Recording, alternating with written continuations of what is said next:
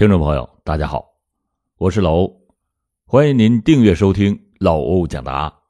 本期的案件来源：袁敏。一九九六年的九月二十五日，英雄的城市南昌沉浸在一片喜迎中秋节的氛围当中。街头巷尾购物的人们是熙熙攘攘。小孩子们手拿着彩色气球，戏耍在路旁，平添着节日前的热闹气氛。一切都充溢着欢乐祥和。可是，有谁能料到，一起酝酿已久的入室抢劫凶杀案件的发生，使这平和的节日气氛上笼罩上了乌云？时针指向了下午五点五十分。南昌市公安局指挥中心的值班电话骤然响起。西湖区地段广外八片一栋四单元四零八室突发了一起凶杀大案。原来，四零八房主的小孩下午放学回家的时候，看见自己家中大门紧闭，一时他还挺纳闷平日的这个时候，母亲准会在家里为他们准备。丰盛的晚餐的，这调皮的小孩子稍微犹豫了片刻之后，就从阳台那个地方爬上了窗户，想要翻窗进入到室内。谁知道，等他刚从窗户上探出头，借着暗淡的夕阳，只见家中房屋内有一个人蜷缩在血泊之中，浓重的血腥味冲鼻而来。吓得他是一时的魂飞魄散，不祥的兆头霎时就攫取了他的心。惊慌失措的小孩从窗户上跌落了下来，而且滚下了楼梯，凄厉的救命声响彻了楼道。周围的邻居们听到这恐怖的呼救声，就纷纷的打开了铁门，拉着孩子抽搐不定的双手，问清了缘由以后，火速的。就拨通了幺幺零报警电话。一时间，警铃大作，警报四起，干警们是闻讯而动。南昌市公安局刑侦支队、西湖公安分局迅速的就调集技侦力量赶赴现场，开展勘查和访问工作。案发的地点是位于市区。孺子路与沿江路交接口附近的八片居民区的一栋八层的楼房。这个案发现场的四零八室是坐南朝北的三室两厅的套房。拨开了现场水泄不通的围观群众，干警们破门进入到四零八室。只见现场沉尸四具，到处都是喷溅的鲜血。户主周文明。被人杀死在客厅，妻子饶凤娇和他的侄子饶根兵斜躺在厨房的血泊之中。钟文明的外甥李如林则死在进房门的饭厅的那个地方。现场上还发现，饶根兵的头部上还插着一把单刃的钢片尖刀。在李汝林尸体的旁边，还留着一副断把的铁锹头和半截的木把。钟文明尸体上压着一条破损、散了架子的木的方凳，以上的物件上都是沾满了斑斑的血迹。几名受害者的眼睛都是半睁着，流露出明显的惊恐和痛苦。饶凤娇的嘴巴还微微的张着。仿佛在隐隐的呼救、哀嚎着。室内弥漫着浓烈的血腥气味。钟文明夫妇俩的卧室是一片狼藉，房间里的桌子、壁橱、立柜上的挂锁全部都给拧变了形，衣物翻得乱七八糟，整个现场是一片混乱，令人惨不忍睹。凄惨的哭声从房外传来，钟文明放学回家的一双儿女正在外面呼天抢地，围观的群众也久久的不肯散去。人们在七嘴八舌的议论着：美好的节日气氛隐隐的就笼罩上了一阵阴霾。四零八房那血腥的场景压迫着人们的神经。目睹着凶杀的现场，听着失去父母亲孩子的悲嚎，现场的侦查员们没有办法抑制住对杀人凶手的愤恨之情，大家的眼睛都湿润了，暗暗的就在心里发誓，一定要尽快的破案，找到元凶，还人们以安宁。这朗朗乾坤、清平大地发生了如此的恶性大案，让领导们震惊。群众们愤怒。经过检验，初步的定性为“九二五”案件为特大杀人抢劫案。这起案件是发生在中秋国庆两节的前夕，又正值南昌市严打第三战役集中统一行动的期间。犯罪分子在大白天就闯入到居民密集区顶风作案。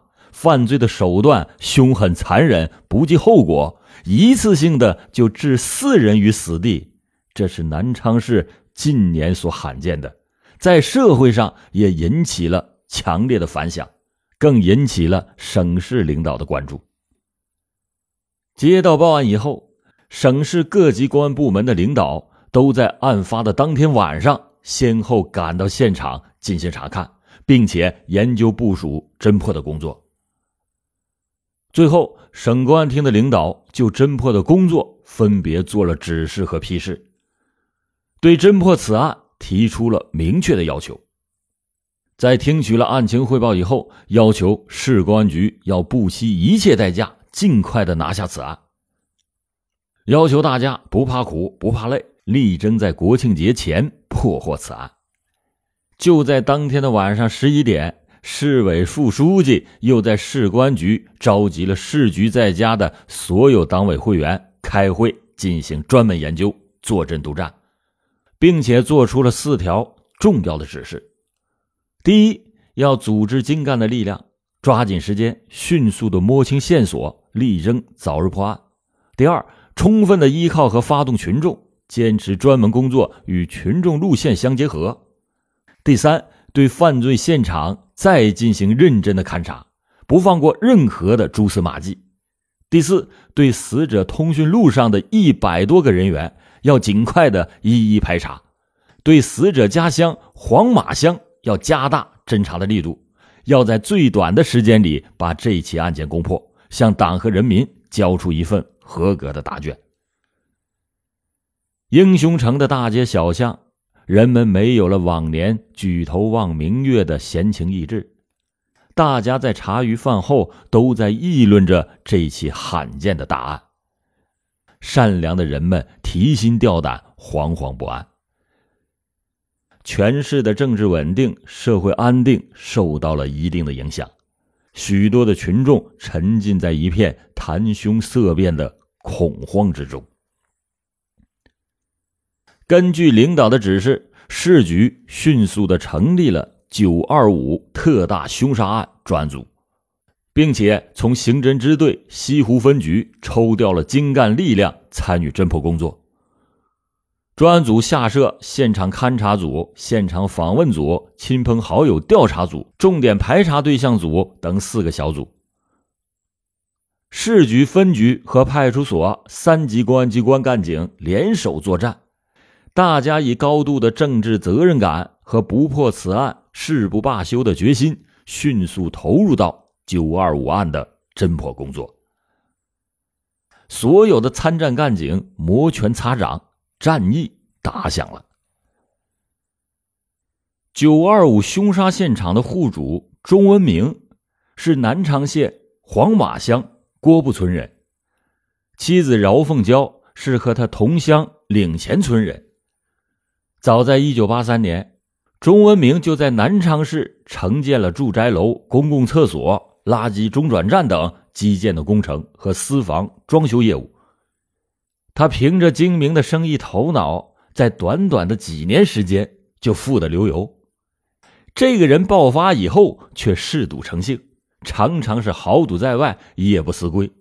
他的社会交往关系十分的复杂，线索排查不仅涉及面广，工作量大，难度也非常的大。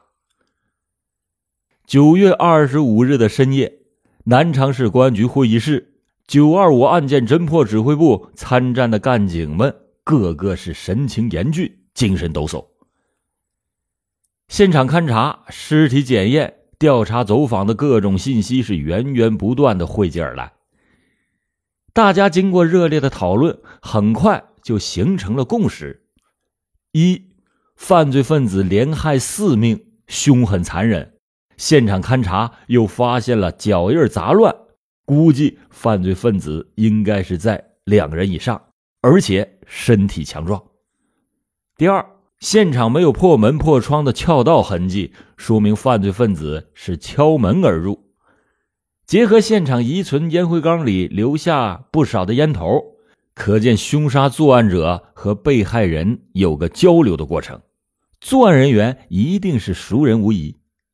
第三，现场客厅小桌上留着三个空碗，根据死者家属介绍，这是他们家用来招待外来客人的。专用碗，死者被害的时间大概是在午后的三点，而钟家的小孩是在下午两点左右就离家去学校上学的，这就说明凶手是在两点以后进门。这特殊的客人来了之后还没吃饭，但是主人家又没有特地的夹菜，这足以说明来客是主人很一般的朋友。第四。死者钟文明是南昌县黄马乡人，只是近几年才爆发的。他平时在市内承建业务，雇佣的也多是老家黄马乡的零工，生前就喜欢和手下的雇工一起赌博。综合以上分析，犯罪分子极有可能是在钟文明基建工地打工的老家熟人，或者是生前的赌友。市局分管刑侦工作的副局长、专案组组长张凯旋，素来就以足智多谋、思维敏捷著称。前不久还刚刚漂亮的指挥破获了震惊全市的“七二九”“八幺零”特大凶杀案。但此时此刻的他却是心如磐石。他听着自己麾下刑侦队员鞭辟入里的分析，心中不禁暗喜。侦查员们正在斗争中茁壮成长。根据省市委领导和大家的意见，张副局长迅速的把参战干警划分了几个小组，把侦破工作的重点放在了南昌县黄马乡，发动和依靠群众，围绕着钟文明和他老婆的亲友、有业务交往关系的对象和赌友，逐一的进行重点排查。一张硕大的法网经纬交错，遍洒了整个城乡。二十六日的清晨，在专案组的办公室，副组长张安平在焦急的等待着各路侦查员工作进展的信息。困意是一阵阵袭来，他已经是一个通宵未眠。此刻，他手中还拿着一个还没吃完的大饼，倚靠在椅子后背上，正迷糊着。突然，门外咚咚的脚步声起，他立即的起身，困意顷刻之间是烟消云散。负责调查钟文明亲朋好友的侦查员匆匆赶来汇报说，案发当天下午两点十分左右，钟文明的亲戚饶克辉、饶玉莲提着两盒中秋月饼、一只活鸭来到钟家送中秋礼。当时钟文明夫妇俩都在家里。送完礼告辞的时候，他们看见在钟家客厅的沙发上坐着三个男青年，其中一个人正站起身递烟给钟文明抽。这个人年龄二十七八岁，小平头，身高一米六五左右，体态稍胖，皮肤较黑，一副民工的模样。饶克辉就觉得好像有点面熟。另外两个人年龄都在二十四五岁左右。也是民工模样。现场访问组同时通过访问钟家的邻居了解到，二十五日下午三点十分左右，一户邻居听到钟家传出来女人的呼救声，当时他们以为是夫妻俩吵架，而就没去理会。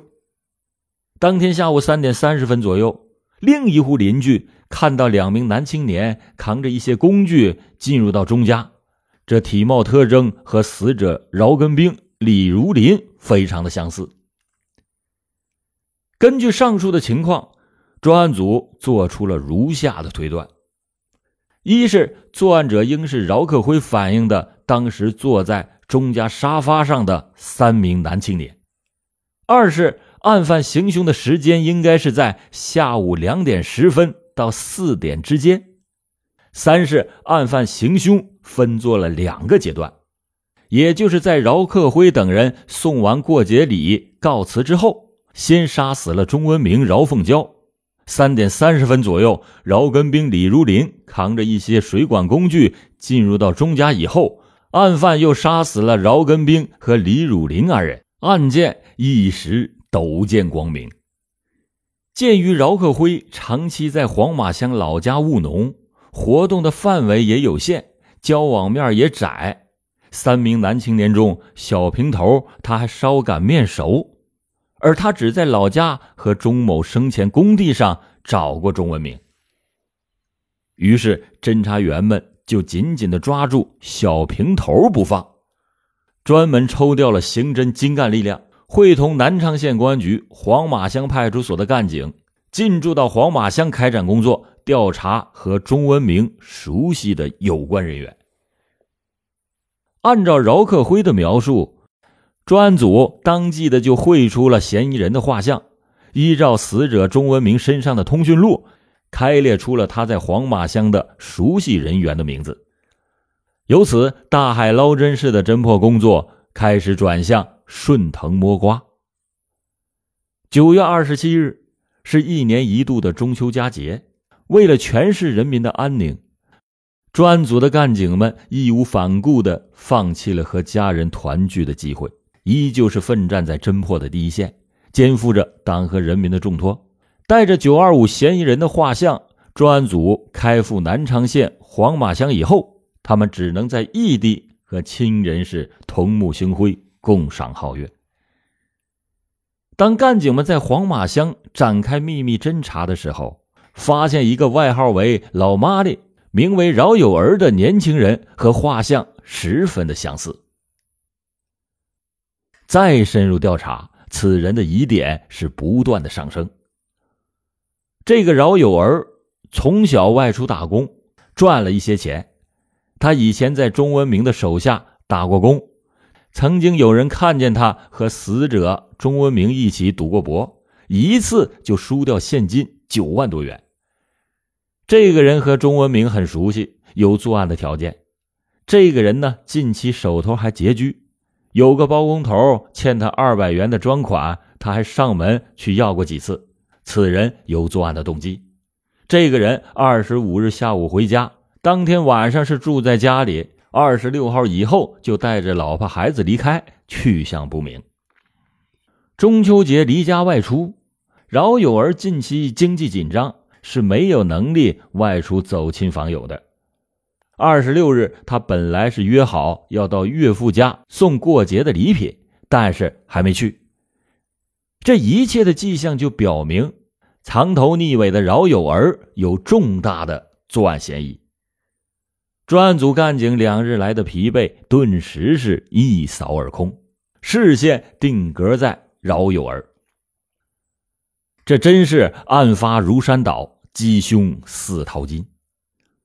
布控工作开始了，在当地群众的协助下，二十八日凌晨六点左右，侦查员在岭前村饶有儿一个熟悉的人家，把在此借宿一晚的饶有儿当场抓获，同时在他住处查获了有关罪证衬衣等物品。在黄马乡就地的突审了饶有儿，并且把他住处留有褐色血斑的衣服以及血样、指纹送到南昌市化验。被擒获的隐形魔影饶有儿在专案组侦查员的面前清晰聚焦。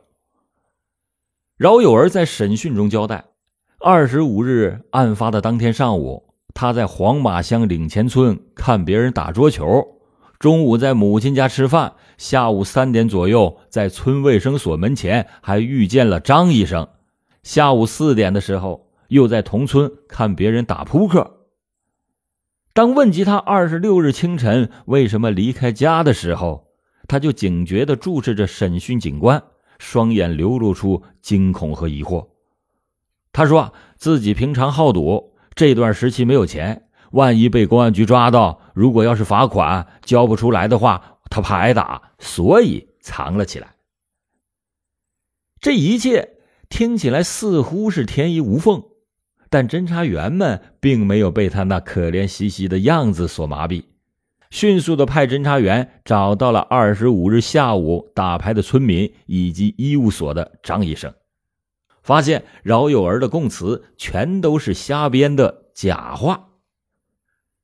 这家伙妄图是欺骗公安人员，转移视线，这里面必定是有情况。二十八日晚八点三十分，南昌方面传来了好消息，饶有儿的指纹和现场指纹对上了。并且他衣服上遗留的血迹与现场死者钟文明的血型一致，至此峰回路转，案件取得了突破性的进展。饶有儿闻听此言，就如五雷轰顶，情知大势已去，他就低下了罪恶的头颅。也许是为了寻找灵魂的片刻安静，也许是为了逃脱良心的谴责和精神的煎熬。饶有儿败下阵来，抵赖防线是彻底的崩溃，他就如实的交代了九月二十五日纠集同村的哥们儿饶天生、饶文华穷凶极恶的惨杀了钟家以及他亲友四人的滔滔罪行。根据元凶饶有儿的交代，凶手饶天生、饶文华又纳入专案组工作的视线。兵贵神速，为了尽快缉拿两名凶魔，专案组刑侦一大队的大队长带人火速的赶往饶天生、饶文华的住处。夜黑如带，秋夜的农村静谧暗淡，一场入夜密捕两魔的战斗分头打响了。身着便装、谈笑自如的侦查员进入到饶家以后。假装说啊找饶天生了解一点情况，但当时并没有发现饶天生的踪影，只见到他女朋友端坐在床头。既然他女朋友在此，那家伙肯定是没有走远。干警们就出了大门，步入夜色，潜伏在饶家的附近，也就是一支烟的功夫，借助灯火反光。窗户上影影绰绰的就突现出一个人影，经过当地群众认定，这就是饶天生。干警们出其不意，突然就杀个回马枪，直破饶家的大门。原来这家伙刚从后门进来，还没等他回过神来，侦查员一个箭步冲上去，锃亮的手铐咔嚓一声扣在他的双手上。另一路干警很快的也把饶文华当场捕获。把这两名凶手抓获以后，刑侦支队的万光副支队长马上组织对他们突审。这两个人对所犯的滔天罪行是供认不讳，并且饶文华交代，半个月之前，同村的饶刚宁也曾经随他们三个人一起到钟文明家实施作案，只是因为当天。钟文明家里的人太多，才没敢动手，就此作罢。二十九日的凌晨两点，为了尽快找到物证，万副支队长带领着这两个人开车来到了南昌县莲塘八二八附近。根据他们的回忆，在八二八招待所附近左侧的一个小山丘上，发现了一个半旧的牛仔提包。包里面一共发现了五根麻绳、一把钢丝钳，还有一双血手套和三个人在作案现场换下的血衣，以及三把凶器，赫然入目。至此，钟文明家被害一案昭然若揭。缉拿饶刚宁的战斗是有惊无险。在凌晨四点的时候，侦查员们直逼饶刚宁家，这小子也不在。干警们就纳闷难道是走漏了风声？不可能。于是就再次的对他母亲晓之以理。他母亲这才吞吞吐吐的说：“啊，他儿子外出方便去了。”干警们就迅速的包抄近旁的厕所，把里面正在哼哼唧唧的饶刚宁当场擒获。云开日线，参与策划杀害钟文明等人的四名犯罪嫌疑人全部抓获，各种物证如数查获，冤魂得以告慰，破案战斗大获全胜。消息迅速的就传到了南昌专案组指挥部。已经是彻夜未眠的专案组组长张凯旋是欣喜若狂，干警们刚毅的脸庞上也是热泪纵横。为了把此条消息迅速的传递给全市公安机关的中层干部，以驱除连日来的沉重压抑，刑侦支队女政委倪宝荣，这位当时九五中国警察女时杰，立即的摇通了市局的传呼台。请传呼台火速的把九二五侦破的喜讯打到他们的 BP 机上。于是，在一九九六年九月二十九日凌晨四点三十分，南昌市公安局自组建以来第一次全局，数十名中层干部纷纷从床头中惊醒。深夜，BP 机的呼叫声向他们通报这绝妙的信息：九二五案件成功告破。犯罪嫌疑人一个不漏，全部抓获归案。在甜梦中醒来的人们再也睡不着了，他们纷纷打电话到专案组，祝贺这次取得的辉煌胜利。九月二十九日的清晨，一轮红日喷薄而出，连日来的阴霾是一扫而空。南昌市公安局全体干警奔走相告的是同一句话。九二五案破了。好了，感谢听众朋友们今天收听老欧讲答案。老欧讲答案，案案都震撼。